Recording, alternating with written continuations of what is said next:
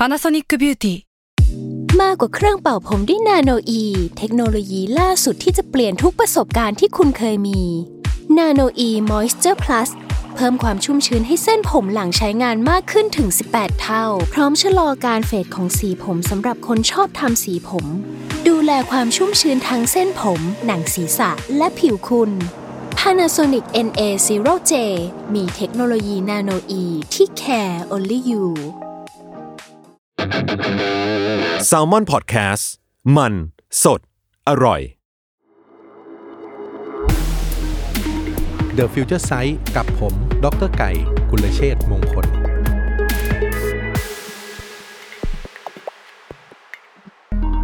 สวัสดีครับ คุณผู้ฟังทุกท่านครับ ขอต้อนรับกลับเข้าสู่รายการ The Future Sight นะครับ กับผมพี่ไก่ผู้ช่วยศาสตราจารย์ ดรกุลเชษมงคลนะครับเพิ่แป๊บเดียวก็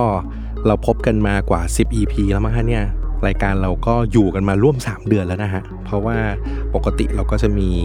อ่า EP ใหม่ๆ ทุกๆ สัปดาห์นะครับ นี่แปลว่าเราอยู่กันมาเกือบ 3 เดือนละ เทรนที่เราคุยกันมาในหลาย ๆ EP เนี่ยก็เป็นเทรนที่มีความหลากหลายนะครับมีตั้งแต่เรื่องเทคโนโลยี เรื่องเศรษฐกิจ สังคม การเมืองนะครับ เพราะอย่างที่พี่ไก่เคยบอกแหละว่า เวลาเราพูดเรื่องเทรนด์เนี่ย แล้วเราอยู่ในโลกของธุรกิจเนี่ยเราจะรู้เทรนด์แค่ด้านใดด้านหนึ่งไม่ได้นะครับ เพราะคนส่วนใหญ่เนี่ยเท่าที่พี่ไก่เห็นนะครับ ก็จะมีความสนใจหรือใส่ใจ ส่วนใหญ่จะเป็นเรื่องเทรนด์ที่เกี่ยวกับเทคโนโลยีแต่พอไปพูดเทรนด์อันอื่น เช่น เป็นเทรนด์เศรษฐกิจ หรือสังคมหรือการเมืองบางที พอมันไม่ใช่แนวก็อาจจะฟังแล้วรู้สึกมันหนักๆไปมึนๆไปนะครับ แต่ขอเน้นย้ำอีกทีว่า เราจำเป็นต้องเข้าใจทุกเทรนด์นะครับ ถ้าเราทำธุรกิจ ก็อย่างที่บอกนะครับ เพราะว่าถ้าเรารู้แค่เทรนด์ใดเทรนด์หนึ่ง สมมุติสนใจแต่เทคโนโลยีอย่างเดียวนะครับว่าเออเทคโนโลยีมันพัฒนาไปทางไหนแล้ว แต่เราไม่ได้ดูเลยว่าเศรษฐกิจมันเกิดอะไรขึ้น การเมืองมีการเปลี่ยนแปลงอะไร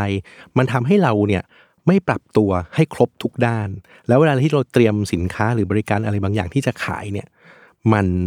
มันมีผลกระทบกับทุกด้านจริงๆ ถูกไหมฮะ เพราะเราต้องไปขายในลูกค้าในแต่ละที่มันก็จะถูกควบคุมโดยภาครัฐอีกใช่ไหมฮะ มันก็มีกฎระเบียบอะไรเงี้ย เพราะฉะนั้นเนี่ยจะบอกว่าเอ่อเทรนด์อื่นๆ มันก็เลยสำคัญนะครับ จะไปโฟกัสเรื่องใดเรื่องหนึ่งอย่างเดียวไม่ได้ ถึงแม้เรื่องเทคโนโลยีฟังดูแล้วมันจะเพลิดเพลินนะครับ แล้วก็สนุกกว่าเทรนด์อื่นๆ แต่เทรนด์อื่นๆ ก็สำคัญเช่นกันนะครับ โอเค วันนี้ท็อปิกที่พี่ใหญ่อยากมาชวนคุยเนี่ยจะเป็นเรื่องของ transportation นะครับก็คือเรื่องของการขนส่ง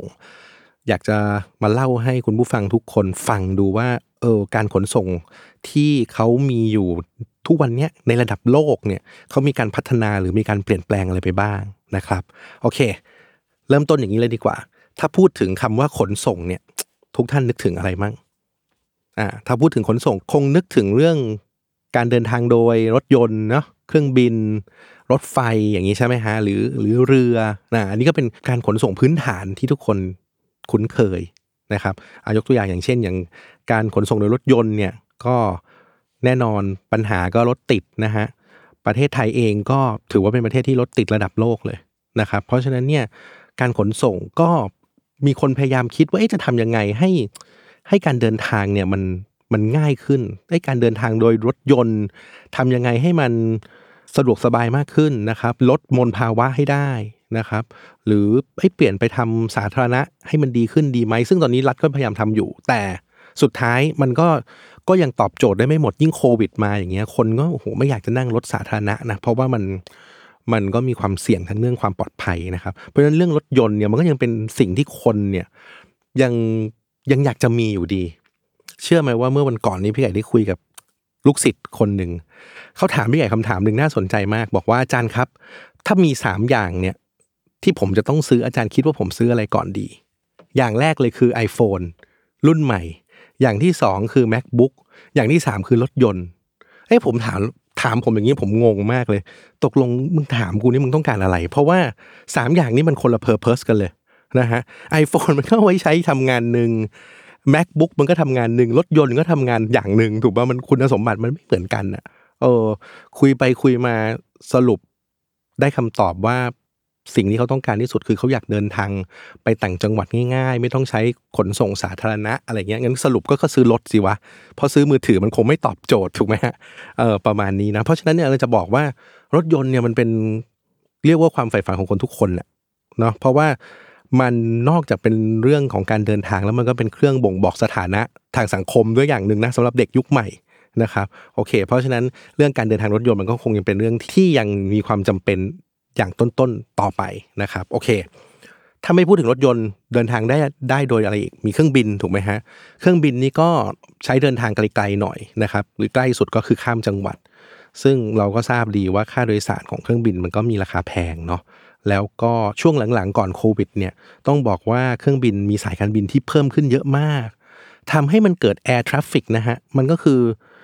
มันคล้ายๆรถติดนะแต่นี่มันไปติดกันอยู่บนกลางอากาศทำให้เราเห็นว่าหลาย ๆ ครั้งที่เครื่องบินก็ delayหรือลงมาก็ไม่มีที่จอดต้องจอดไกลอะไรอย่างเงี้ยนะครับ จะบอกว่าเครื่องบินก็เป็นอะไรที่คนนิยมเหมือนกัน แต่ช่วงหลังต้องยอมรับว่าพอโควิดมาปุ๊บ สายการบินก็ซบเซาไปเลย เพราะว่าคนก็ไม่กล้าบินนะครับ แต่อยังไงก็ตามเมื่ออถ้าสมมุติว่าวัคซีนมาโควิด ถูกจัดการเรียบร้อย พี่ไก่ก็มั่นใจว่าเครื่องบินก็กลับมาบูมเหมือนเดิม คนก็ต้องเดินทางอยู่ดี เพราะทั้งเที่ยวทั้งทำงานถูกไหมฮะ ทั้งในประเทศและต่างประเทศก็จะต้องกลับมาการเดินทางแบบโดยเครื่องบิน โอเค ถัดมาคือเรือนะครับ เรือ เรือนี่ต้องบอกว่าถ้ามองในมุมของธุรกิจเนี่ยเขาชนิยมใช้ในการขนส่งมากกว่านะครับ และใช้เดินทางเนี่ยข้ามประเทศจริง ๆ คนไม่ค่อยใช้หรอก เพราะว่ามันบินมันง่ายกว่าถูกไหมฮะ แต่ถ้าสมมุติว่ามาใช้เรือเนี่ยมันก็คงโบราณมากยุคแบบหลายสิบปีที่แล้วที่คนจะเดินทางจากประเทศหนึ่งไปประเทศหนึ่งต้องใช้เรือ ดังนั้นเนี่ยถ้าพูดถึงเรือเรื่องเป็นการคมนาคมโดยการเดินทาง ก็คงไม่ค่อยนิยม เน้นเรื่องการขนส่งสินค้า หรือไม่ก็เป็นเรื่องการท่องเที่ยวนะครับพอพูดถึงเรือก็ให้ข้อมูลคุณผู้ฟังนิดหนึ่งว่าเมื่อวานดูข่าวนะครับว่า ตอนนี้เนี่ยการคมนาคมโดยเรือในประเทศไทยเนี่ยโดยเฉพาะในคลองแสนแสบเนี่ยเริ่มต้นปีนี้แล้วฮะจะมีเรือไฟฟ้าแล้วนะ ปีนี้ผลิตได้ห้าลำละนะครับปีหน้ารัฐตั้งเป้าว่าจะผลิต 60ถึง80 ลำ เพราะฉะนั้นเนี่ยคลองแสนแสบเนี่ยต่อไปเนี่ย ก็จะลดมลพิษได้จากการใช้พวกเอนจินพวกใช้น้ำมันนะแล้วก็จะเป็นเรือไฟฟ้าที่มีความคือรักโลกด้วยแล้วก็ปลอดภัยมากขึ้น จุคนได้มากขึ้นนะครับ อันนี้ก็จะเป็นสิ่งที่จะเปลี่ยนแปลงในประเทศเร็วๆนี้นะครับอะนอกจากเรือแล้วเดินทางได้ทางไหนอีก มีรถไฟถูกไหมรถไฟนี้ก็ต้องบอกว่าค่าโดยสารก็อาจจะไม่แพงมาก แต่ว่าก็ค่อนข้างจะฉิงฉับนะ คือช้าไปเรื่อยๆนะครับ แล้วก็เส้นทางก็ค่อนข้างจำกัด นะครับ เพราะฉะนั้นที่จะให้คมนาคมโดยการใช้รถไฟแบบเป็นทางหลักก็ยังยากอยู่ ดังนั้นเนี่ยถ้าพูดถึงเรื่องคมนาคมทั้งหมดอย่างที่เมื่อกี้เล่ามา ไม่ว่าจะเป็นรถยนต์ เครื่องบิน เรือรถไฟ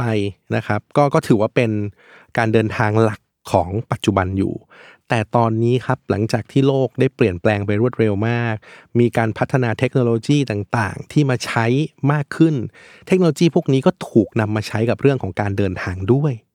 เพราะฉะนั้นอย่างที่เกริ่นครับ episode นี้พี่ไก่เลยอยากจะพูดถึง transportation trends ที่เกี่ยวข้องกับเรื่องการเดินทาง โดยเอาเทคโนโลยีเข้ามาใช้ แล้วก็เป็นเรื่อง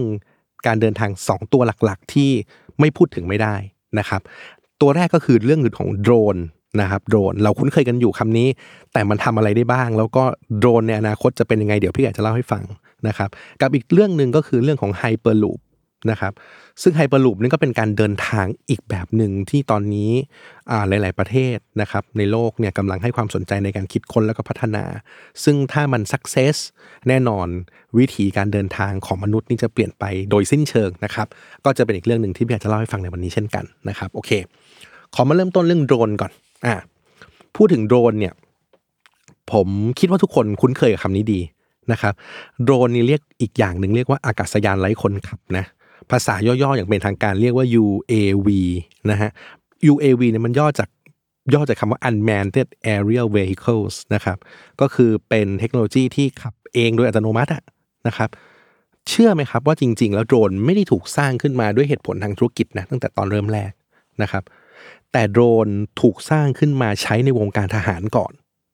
อันนี้เป็นเรื่องที่คนส่วนใหญ่ไม่รู้นะครับ แล้วโดรนเนี่ยก็ถูกใช้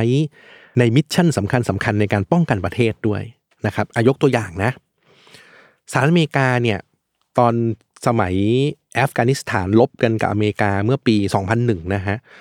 สหรัฐอเมริกาใช้โดรนเนี่ยเข้าไปสังหารบุคคลสำคัญเนี่ยในเมืองกันดาฮาร์ในอัฟกานิสถานหลายรอบมากนะครับนอกจากนั้นเนี่ยยังเอาไปรบกับพวกกลุ่มอัลกออิดะในเยเมนเนี่ยนี่ก็ใช้โดรนทั้งนั้นเลยนะครับเพราะฉะนั้นเนี่ย โดรนเนี่ยมันถูกสร้างขึ้นมาด้วยการนี้ครับ เป็นอาวุธล่าสังหารเลยนะ ที่ใช้อยู่ในกองกำลังทหาร เหมือนที่เราเคยดูหนังในหลาย ๆ เรื่องอะที่เราเห็นโดรนมันไล่ยิงคนเนี่ยมันทำอย่างนั้นจริง ๆ และนั่นคือจุดเริ่มต้นของโดรนนะครับ ซึ่งเมืองไทยเองนะถ้าพูดถึงเรื่องทหารเอาโดรนมาใช้เนี่ยพี่ไก่คิดก็ต้องคิดถึงตอนที่มีเหตุที่โคราชนะครับที่มีนายทหารคนหนึ่งนะครับที่เข้าไปมีเรื่องยิงในห้างที่โคราช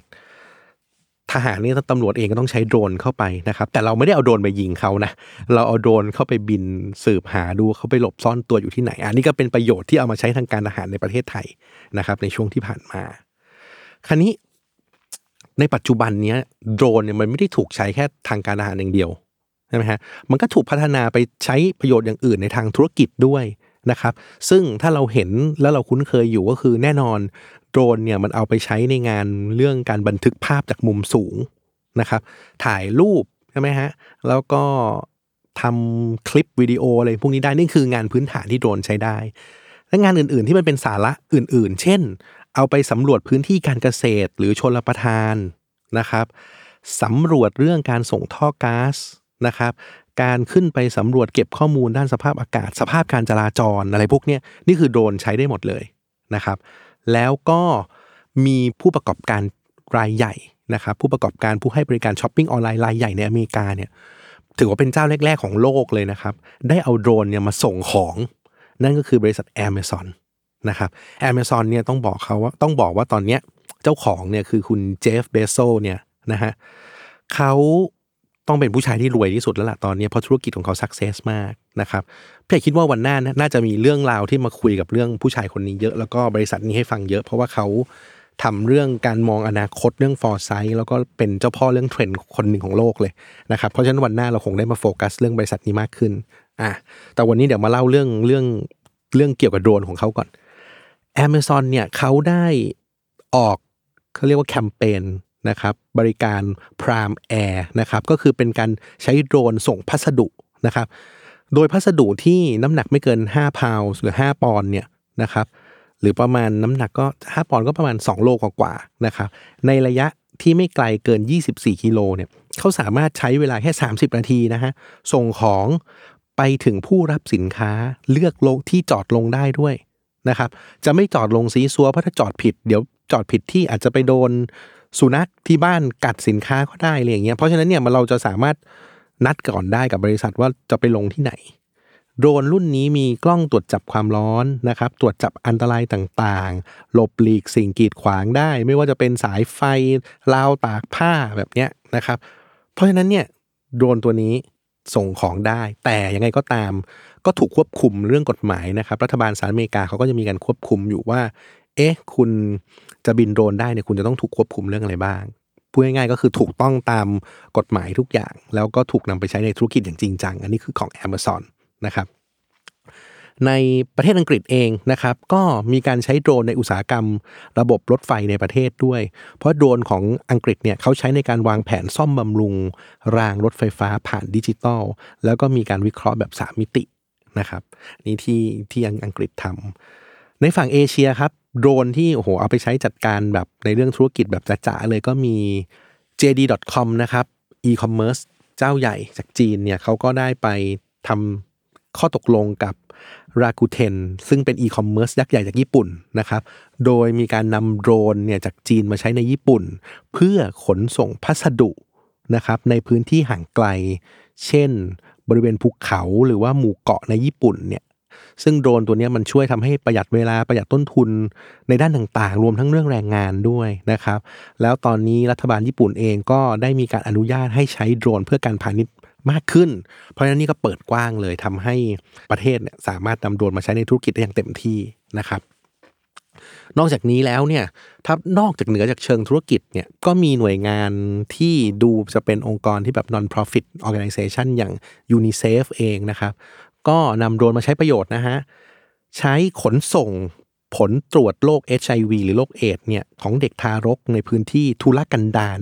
ในบางประเทศเนี่ยซึ่งมีอัตราการตายของเด็กทารกเยอะมาก แล้วก็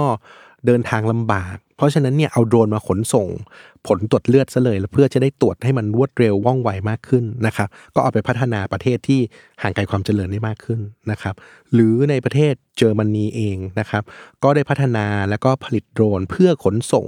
และช่วยชีวิตคนที่กำลังจะจมน้ำนะครับ เพราะฉะนั้นจะเห็นว่าโหโดรนเนี่ยเริ่มต้นอย่างที่พี่ไก่เล่าว่าเริ่มต้นในทางทหาร ถูกเอามาใช้พัฒนาในทางธุรกิจ แล้วก็นอกเหนือจากธุรกิจแล้วก็ยังไปไปจนถึงพวก non-profit organization ก็ไปใช้ประโยชน์ได้ใช่ไหมครับ แต่ที่เล่ามาทั้งหมดนี่ยังไม่มีเรื่องเรื่อง transportation หรือเรื่องการคมนาคมเลยถูกไหมเพราะฉะนั้นถึงไฮไลท์แล้วครับ คือจะเล่าให้ฟังว่าปัจจุบันเนี้ยโดรนถูกพัฒนานะครับ เอามาใช้ในเรื่องคมนาคมด้วยนะครับ ตัวอย่างที่เด่นชัดที่สุดตอนนี้แล้วก็เป็นที่ฮือฮามากก็คือ 2 บริษัทยักษ์ใหญ่ของโลกนะครับ คือบริษัทโบอิง นึกออกไหมว่าโบอิงทำธุรกิจอะไรโบอิงนี่คือเป็นเจ้าของธุรกิจที่ผลิตเครื่องบินถูกไหมฮะเขาได้ไปทำข้อตกลงนะครับ เป็นพันธมิตรนะครับ ร่วมมือกับบริษัท Uber อืม Uber ทำอะไรฮะ Uber ทำแท็กซี่ไง Uber แท็กซี่เจ้าดังเลยของอเมริกานะครับสองบริษัทนี้ร่วมมือกันครับ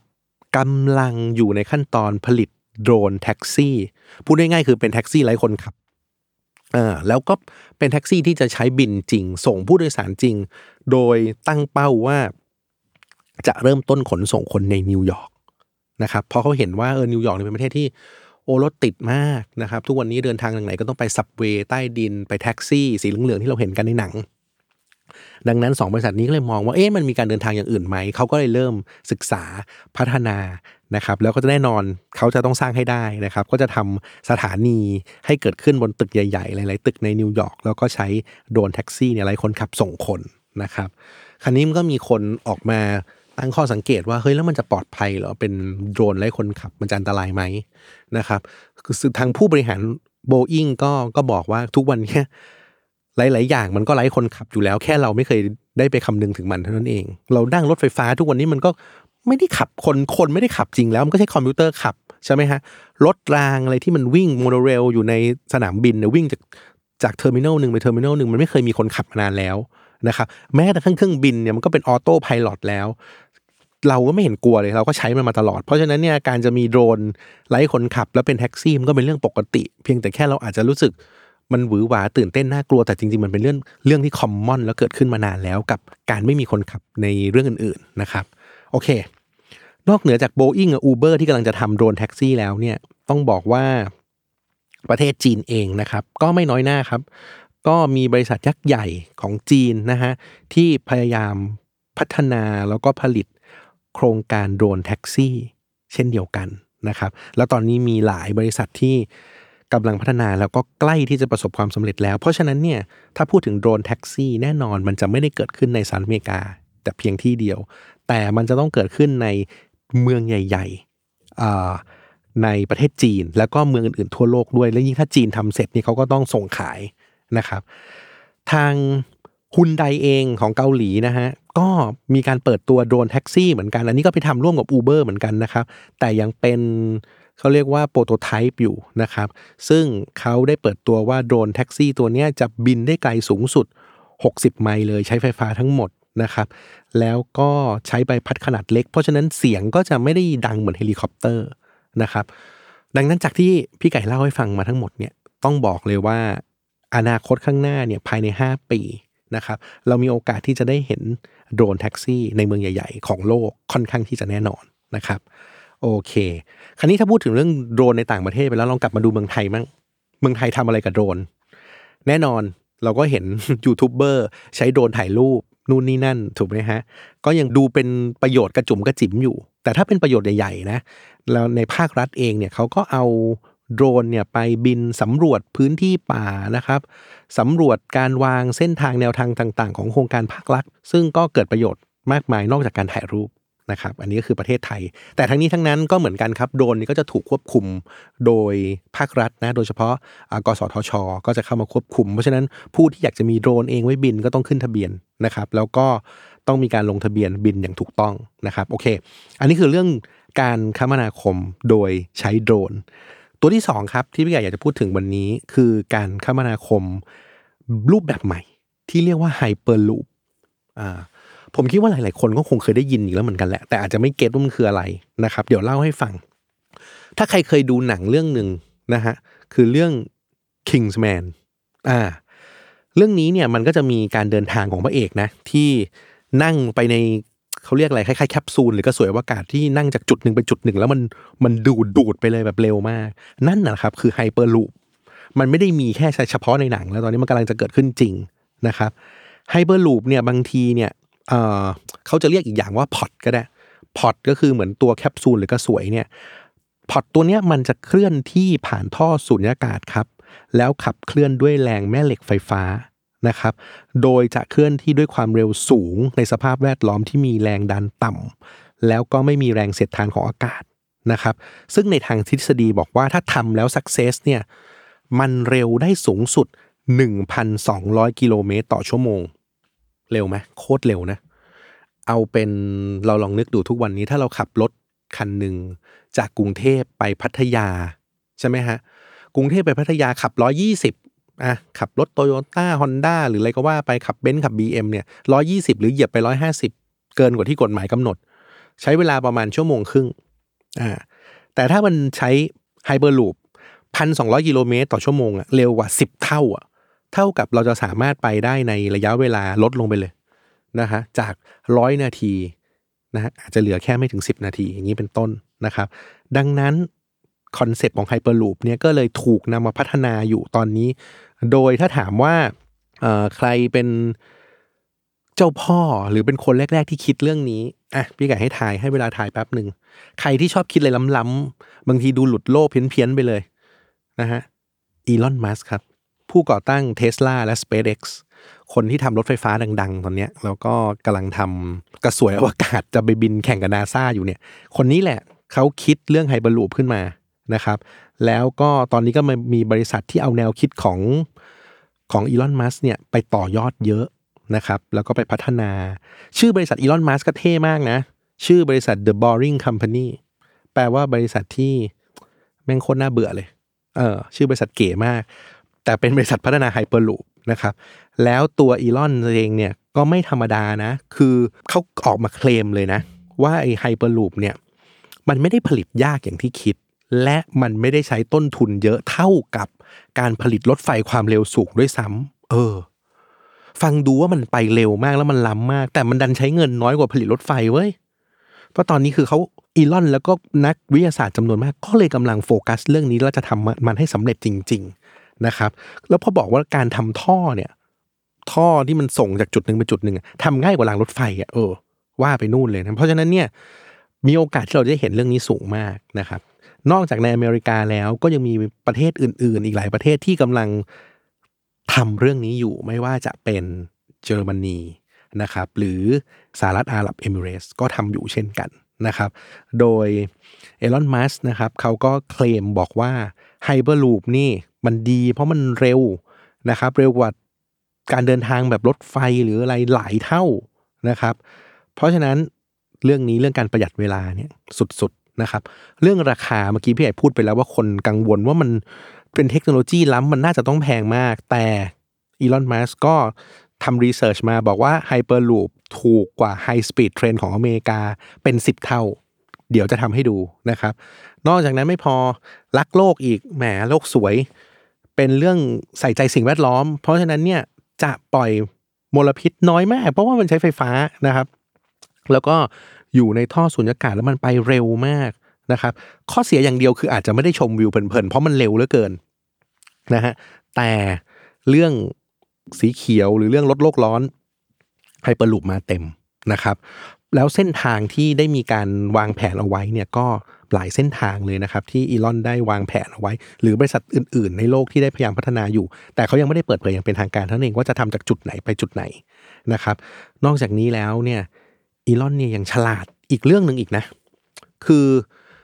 ไม่ยอมลงทุนเองครับพูดง่ายๆไอ้บริษัท The Boring Company ของเขาเนี่ยเขาเป็นคนคิดไอเดียทำไฮเปอร์ลูปถูกไหมแต่ไม่ยอมจ่ายเงิน ออกแบบเองเว้ยเพราะว่ามันเปลือง ดังนั้นอีลอนมัสก็เลยใช้วิธีการที่เรียกว่า crowd sourcing อ่า crowd sourcing มันก็เป็นเทรนด์ตัวหนึ่งของโลกนะ แต่พี่แกอาจจะไม่ได้ไปพูดถึงมันมากนักเล่าให้ฟังในคลิปนี้เลย crowd sourcing มันหมายถึงว่า เวลาที่เราต้องการให้หาคนเก่งๆ สักคนหนึ่งมาทำงานกับเราอะแทนที่เราจะต้องไปเเปิดรับสมัครให้คนมาเขียนเรซูเม่แล้วก็ส่งมาแล้วก็สัมภาษณ์เหมือนในอดีต ปัจจุบันนี้ไม่ต้องแล้ว crowd sourcing คือเราเราจัดเหมือน competition ขึ้นมาเลยอีลอนมัสก์นี่เขาจัด competition เลยครับ ที่อเมริกาบอก จริง ๆ ไม่ใช่ที่อเมริกาด้วยทั้งโลกเลย แล้วบอกเลยบอกว่าถ้าใครมีไอเดียเรื่องไฮเปอร์ลูปดีๆ คิดอะไรขึ้นมาได้เนี่ยส่งมาแข่งเลย ไอเดียใครดีที่สุด แล้วเขาคิดว่ามีโอกาสในการ success ที่สุด เขาซื้อไอเดียนั้น แล้วคุณได้รับรางวัล คุณได้เงินไป แล้วคุณได้มาทำงานกับเขาด้วย สุดยอดไหมเพราะฉะนั้นอันนี้เรียกว่าแนวคิดหรือวิธีการที่เรียกว่า crowd sourcing เพราะฉะนั้นอีลอนมัสไม่ต้องไปเสียเงินรีครูดคนเก่ง ไม่ต้องเสียเงินทำอะไรเลย ไม่ต้องออกแบบลงทุนอะไรเองด้วย เพียงแต่เอาเงินไปล่อคนอื่นให้คนอื่นเข้ามาแข่งกันอีกที แล้วตัวเองก็ดึงมาเป็นคนของตัวของบริษัทเลยนะครับ ซึ่งก็เป็นวิธีที่ที่ทันสมัยแล้วก็ลดต้นทุนได้เยอะ คราวนี้พูดถึงไฮเปอร์ลูปดูมัน ดูมันไกลกับประเทศไทยเยอะมากเลยเนาะเพราะว่าในเมืองนอกก็ยังคิดค้นกันอยู่ แต่ว่ามันเป็นจริงแน่นอนนะฮะอันนี้คือฝรั่งหลายเจ้าเคลมมาแล้วว่ามันเกิดขึ้นแน่ พอมาดูเมืองไทยดูมันไกลความจริงถูกปะแต่พี่จะเล่าให้ฟังเรื่องหนึ่งว่าจริง ๆ มีนักการเมืองชื่อดังคนหนึ่งเคยแถลงข่าวเรื่องนี้ แต่พี่ไก่ขอไม่บอกว่าเขาชื่ออะไร เพราะถ้าบอกไปปุ๊บทัวร์ลงรายการ The Future Sight ทันทีนะฮะก็ไม่พูดถึงแล้วกัน แต่เอาพูดถึงเรื่องสาระสำคัญคือ นักการเมืองคนนี้นะฮะเคยได้แถลงข่าวนะครับเผยแนวคิดตัวเองในหัวข้อไฮเปอร์ลูปเลยนะครับเขาพูดถึงเรื่องความเป็นไปได้ทางเศรษฐกิจแล้วก็อุตสาหกรรมไทยว่าเฮ้ยถ้าถ้าประเทศไทยเราทำได้จริงๆล่ะมันจะเกิดผลดียังไงนะฮะและไอ้ตัวนักการเมืองคนเนี้ยก็บินไปอเมริกาไปคุยกับพออฝ่ายวิศวกรรมของบริษัท Virgin Hyperloop One ไปคุยถึงความเป็นไปได้ว่าจะสร้างไฮเปอร์ลูปในประเทศไทยนะครับ เพราะอออย่างที่เล่ามาให้ฟังแล้วว่าวิธีการผลิตไฮเปอร์ลูปมันไม่ได้ซับซ้อนมากมาย หรือว่าได้ใช้เงินเยอะขนาดอย่างที่เราคิดหรือเราจินตนาการ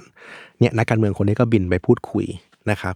แต่แน่นอนมันยังไม่ success หรอกครับ เพราะว่าตอนนี้เขาทัวร์ลงเรื่องอื่นอยู่ เขาก็ต้องไปจัดการเรื่องส่วนตัวก่อน เรื่องไฮเปอร์ลูปเมืองไทยก็เลยยังต้องโฮไว้ก่อน แต่ถ้าเมืองนอกทำได้แน่นอน เมืองไทยก็จะต้องตามมานะครับ แล้วก็ถ้าสมมติว่าเราไปถึงจุดที่เรามีไฮเปอร์ลูปเข้ามาใช้เนี่ยก็ต้องบอกว่ามันก็จะช่วยเรื่องเรื่องการขนส่งหรือการเดินทางนะครับของประเทศเป็นอย่างมาก โอเคสองเรื่องที่พูดไปเป็น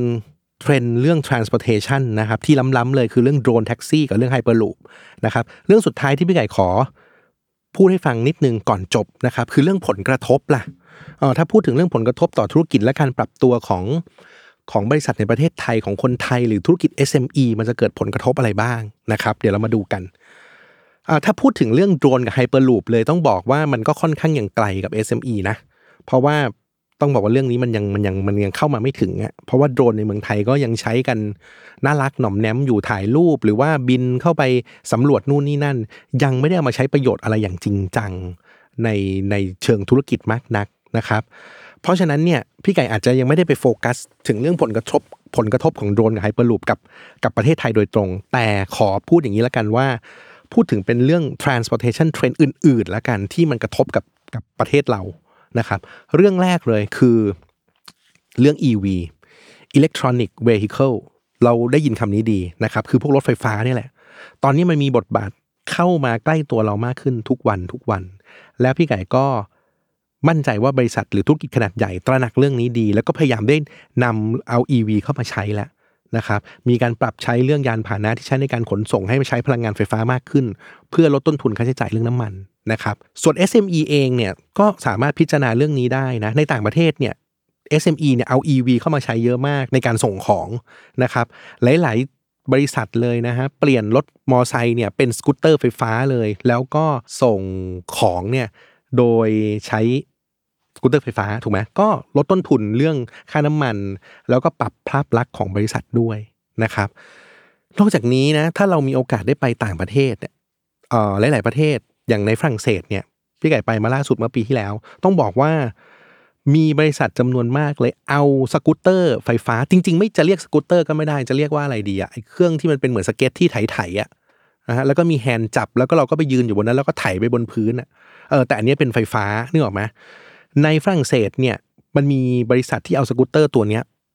มาใช้ในการคมนาคมขนส่งเยอะมาก พูดง่ายๆคือมันวางเอาไว้เกลื่อนปารีสเลยนะครับ ถ้าเกิดเราต้องการที่จะไม่ต้องไม่ต้องการจะขึ้นรถไฟฟ้าใต้ดิน ไม่ต้องการขึ้นแท็กซี่ ไม่ต้องการจะเดิน เราก็แค่เดินไปเนี่ย แล้วเราก็สมัคร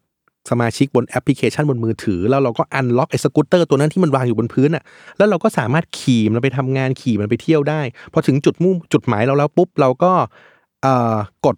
จากมือถือว่าถึงที่แล้วนะจ่ายเงินแล้วสกูตเตอร์ตัวนั้นก็โยนทิ้งไว้ตรงนั้นแหละเดี๋ยวตกกลางคืนก็จะมีคนเอามันไปชาร์จเอง เนี่ยเป็นการเดินทางยุคใหม่นะครับที่เป็น EV ที่เกิดขึ้นในหลาย ๆ ประเทศทั่วโลก อันนี้ยกตัวอย่างในฝรั่งเศสในปารีสนะครับในเมืองไทยเองก็ในวันหน้าก็เป็นไปได้นะครับถ้าเกิดว่าภาครัฐปลดล็อกอะไรบางอย่างเนี่ยเราอาจจะเห็นธุรกิจแบบสกูตเตอร์ไฟฟ้าเนี่ยมาอยู่ในเมืองไทยก็ได้ทำให้เรามีคนไทยเนี่ยอาจจะมีออปชันในการเดินทางต่าง ๆ เพิ่มขึ้น นะครับ โอเค คราวนี้มาถึงคำแนะนำว่าพวกแล้วธุรกิจเนี่ยนอกเหนือจากเรื่องตัวยานพาหนะที่ต้องใส่ใจแล้วอะถ้าพูดเรื่องการขนส่งควรจะพิจารณาเรื่องอะไรนะครับ พี่ไก่แนะนำอย่างนี้ครับว่า ธุรกิจถ้ามองเรื่องการขนส่ง จะต้องโฟกัสเรื่องการพยายามลดต้นทุนไงครับ เพราะจากงานวิจัยบอกเลยว่าต้นทุนค่าขนส่งเนี่ยเป็นต้นทุนที่หนักมากในเรื่องโลจิสติก นะครับดังนั้นถ้าบริษัทไม่จำเป็นต้องใหญ่หรอกบริษัทเล็กๆก็ได้ SME เนี่ยพิจารณาเรื่องการนำเทคโนโลยีอย่าง transportation management system เนี่ยมาช่วยนะครับในการจัดการขนส่ง มันอาจจะทำให้การขนส่งมีประสิทธิภาพมากขึ้นนะครับ ซึ่งไอ้เทคโนโลยีตัวนี้มันเอามาช่วยได้หลายอย่างมากเลยไม่ว่าจะเป็นเรื่องการจัดเรียงสินค้าในรถหรือในเรือที่เรากำลังจะส่งนะให้มันจัดวาจัดเรียงแล้วมันเกิดประสิทธิภาพสูงสุด ช่วยในการวางแผนรูทติ้งเส้นทางที่เหมาะสม หลีกเลี่ยงเส้นทางของการจราจรที่ขับข้างแบบนี้เป็นต้น ใช้บริหารจัดการของคนขับได้ด้วยนะ ว่าคนขับต้องมีระเบียบวินัยขับรถถูกต้องตามกฎไปถึงที่อย่างปลอดภัย อย่างเงี้ยไม่แวะข้างทางจอดรถสูบบุหรี่หรือพักผ่อนนานเกินไปอย่างเงี้ยเทคโนโลยีพวกนี้มันเอามาติดตามมา track ได้หมดนะครับรวมถึงเรื่องสุดท้ายคือ SME หรือบริษัทเนี่ยต้องพิจารณาเรื่องถ้าจะขนส่งเนี่ยทำยังไงให้เกิดการตีรถ เปล่าให้น้อยที่สุดอ่าคำว่าตีรถเปล่าคือ เราต้องพิจารณาใช่ไหมว่า เวลาเราจะส่งของจากจุดหนึ่งไปจุดหนึ่งอะพอเราขาไปของเราแน่นเลย พอส่งเสร็จปุ๊บ เราขนของออกหมดรถมันจะเหลือแต่รถว่างๆถูกไหมในเชิงธุรกิจบอกว่าการขับรถเปล่าๆกลับมาอย่างจุดเริ่มต้นหรือกลับมาบริษัทนั่นน่ะเป็นการเปลืองต้นทุน ดังนั้นหลักการคือเราต้องพยายามคิดและวางแผนว่า ในการเดินทางของรถออกไปครั้งหนึ่งที่จะไป route ไหน route ไหนเนี่ย ต้องวางแผนว่า เออ ขาไปของเต็มขากลับก็ควรจะต้องมีของกลับมาด้วย เช่น บางทีลูกค้าต้องการที่จะส่งของมาเคลม หรือของที่มันมันมี defect อย่างเงี้ย เราก็รับกลับมาด้วยเลย มีการวางแผนทางด้านโลจิสติกให้มันมีประสิทธิภาพมากขึ้น ไม่ใช่ไปส่งของเสร็จปุ๊บ ส่งเสร็จกูก็ขับรถเปล่ากลับมารับของใหม่แล้วไปส่งใหม่แบบเนี้ยนะฮะมันเป็นอะไรที่โบราณแล้ว ดังนั้นเนี่ย การนำเอาเทคโนโลยีมาช่วยในเรื่อง transportation ก็จะช่วยทำให้เราตลดต้นทุน แล้วก็บริหารจัดการเรื่องการขนส่งในอนาคตได้ดีขึ้นนะครับ และเรื่องสุดท้ายครับ ถ้าเราเป็นบริษัท SME หรือเราเป็นธุรกิจที่ไม่ได้ใหญ่มากนะครับ หรือแม้กระทั่งธุรกิจใหญ่ก็ตามนะ แต่ถ้าเราเองเนี่ยไม่สามารถจัดการเรื่องการขนส่งได้อย่างมีประสิทธิภาพแล้วเนี่ย พี่ไก่แนะนำว่าบริษัทอาจจะต้องพิจารณา outsource third party ครับเข้ามาช่วยทำงานแทน ความหมายก็คือ ถ้าสมมุติว่าเราเป็นคนขายสินค้าสักอย่างหนึ่งทุกวันนี้เราต้องไปโฟกัสเรื่องขนส่งว่าเราจะส่งหาลูกค้ายังไงถูกปะต้องบริหารจัดการให้มันมีประสิทธิภาพจะได้ลดต้นทุนได้ แต่ถ้าเราไม่มีความสามารถเรื่องนี้ดีพอ เราไปเอาซอร์สเลย คือเราไปจ้างบริษัทที่เขามีความเชี่ยวชาญมาทำเลย เพราะเราอาจจะต้องจ่ายเงินเพิ่มขึ้น หรือแพงขึ้นกว่าทำเองก็จริงนะ แต่ลองเทอมอาจจะลดได้ถูกกว่าก็ได้ หรือเราสามารถเอาเวลาที่มีไปโฟกัสในงานที่เป็น core business หรือ core competency หลักขององค์กร แทนที่เราต้องไปสนใจเรื่องอื่น ๆนะครับ ดังนั้นเนี่ย ถ้ามองเรื่อง transportation ขององค์กรเราอาจจะ outsource ให้คนอื่นเนี่ยหรือบริษัทอื่นเนี่ยมาทำแทนเรา เราจะได้มาใส่ใจกับงานของตัวเองให้ดีที่สุดนะครับ โอเค ที่เล่ามาทั้งหมดก็คงเป็นเทรนด์เกี่ยวกับเรื่องการคมนาคมนะครับ เรื่อง transportation ที่จะเปลี่ยนแปลงไปในอนาคตนะครับ EP นี้ก็พี่ไก่ขอฝากเอาไว้สั้นๆ แค่นี้ก่อนนะครับ เดี๋ยว EP หน้าจะเป็นเรื่องอะไรก็เรากลับมาพบกันอีกทีในวันพฤหัสหน้านะครับ กับทุกช่องทางของ s ซ m o n Podcast กับรายการ Future Sight กับพี่ไก่นะครับ วันนี้ขอลาไปก่อนครับ สวัสดีครับ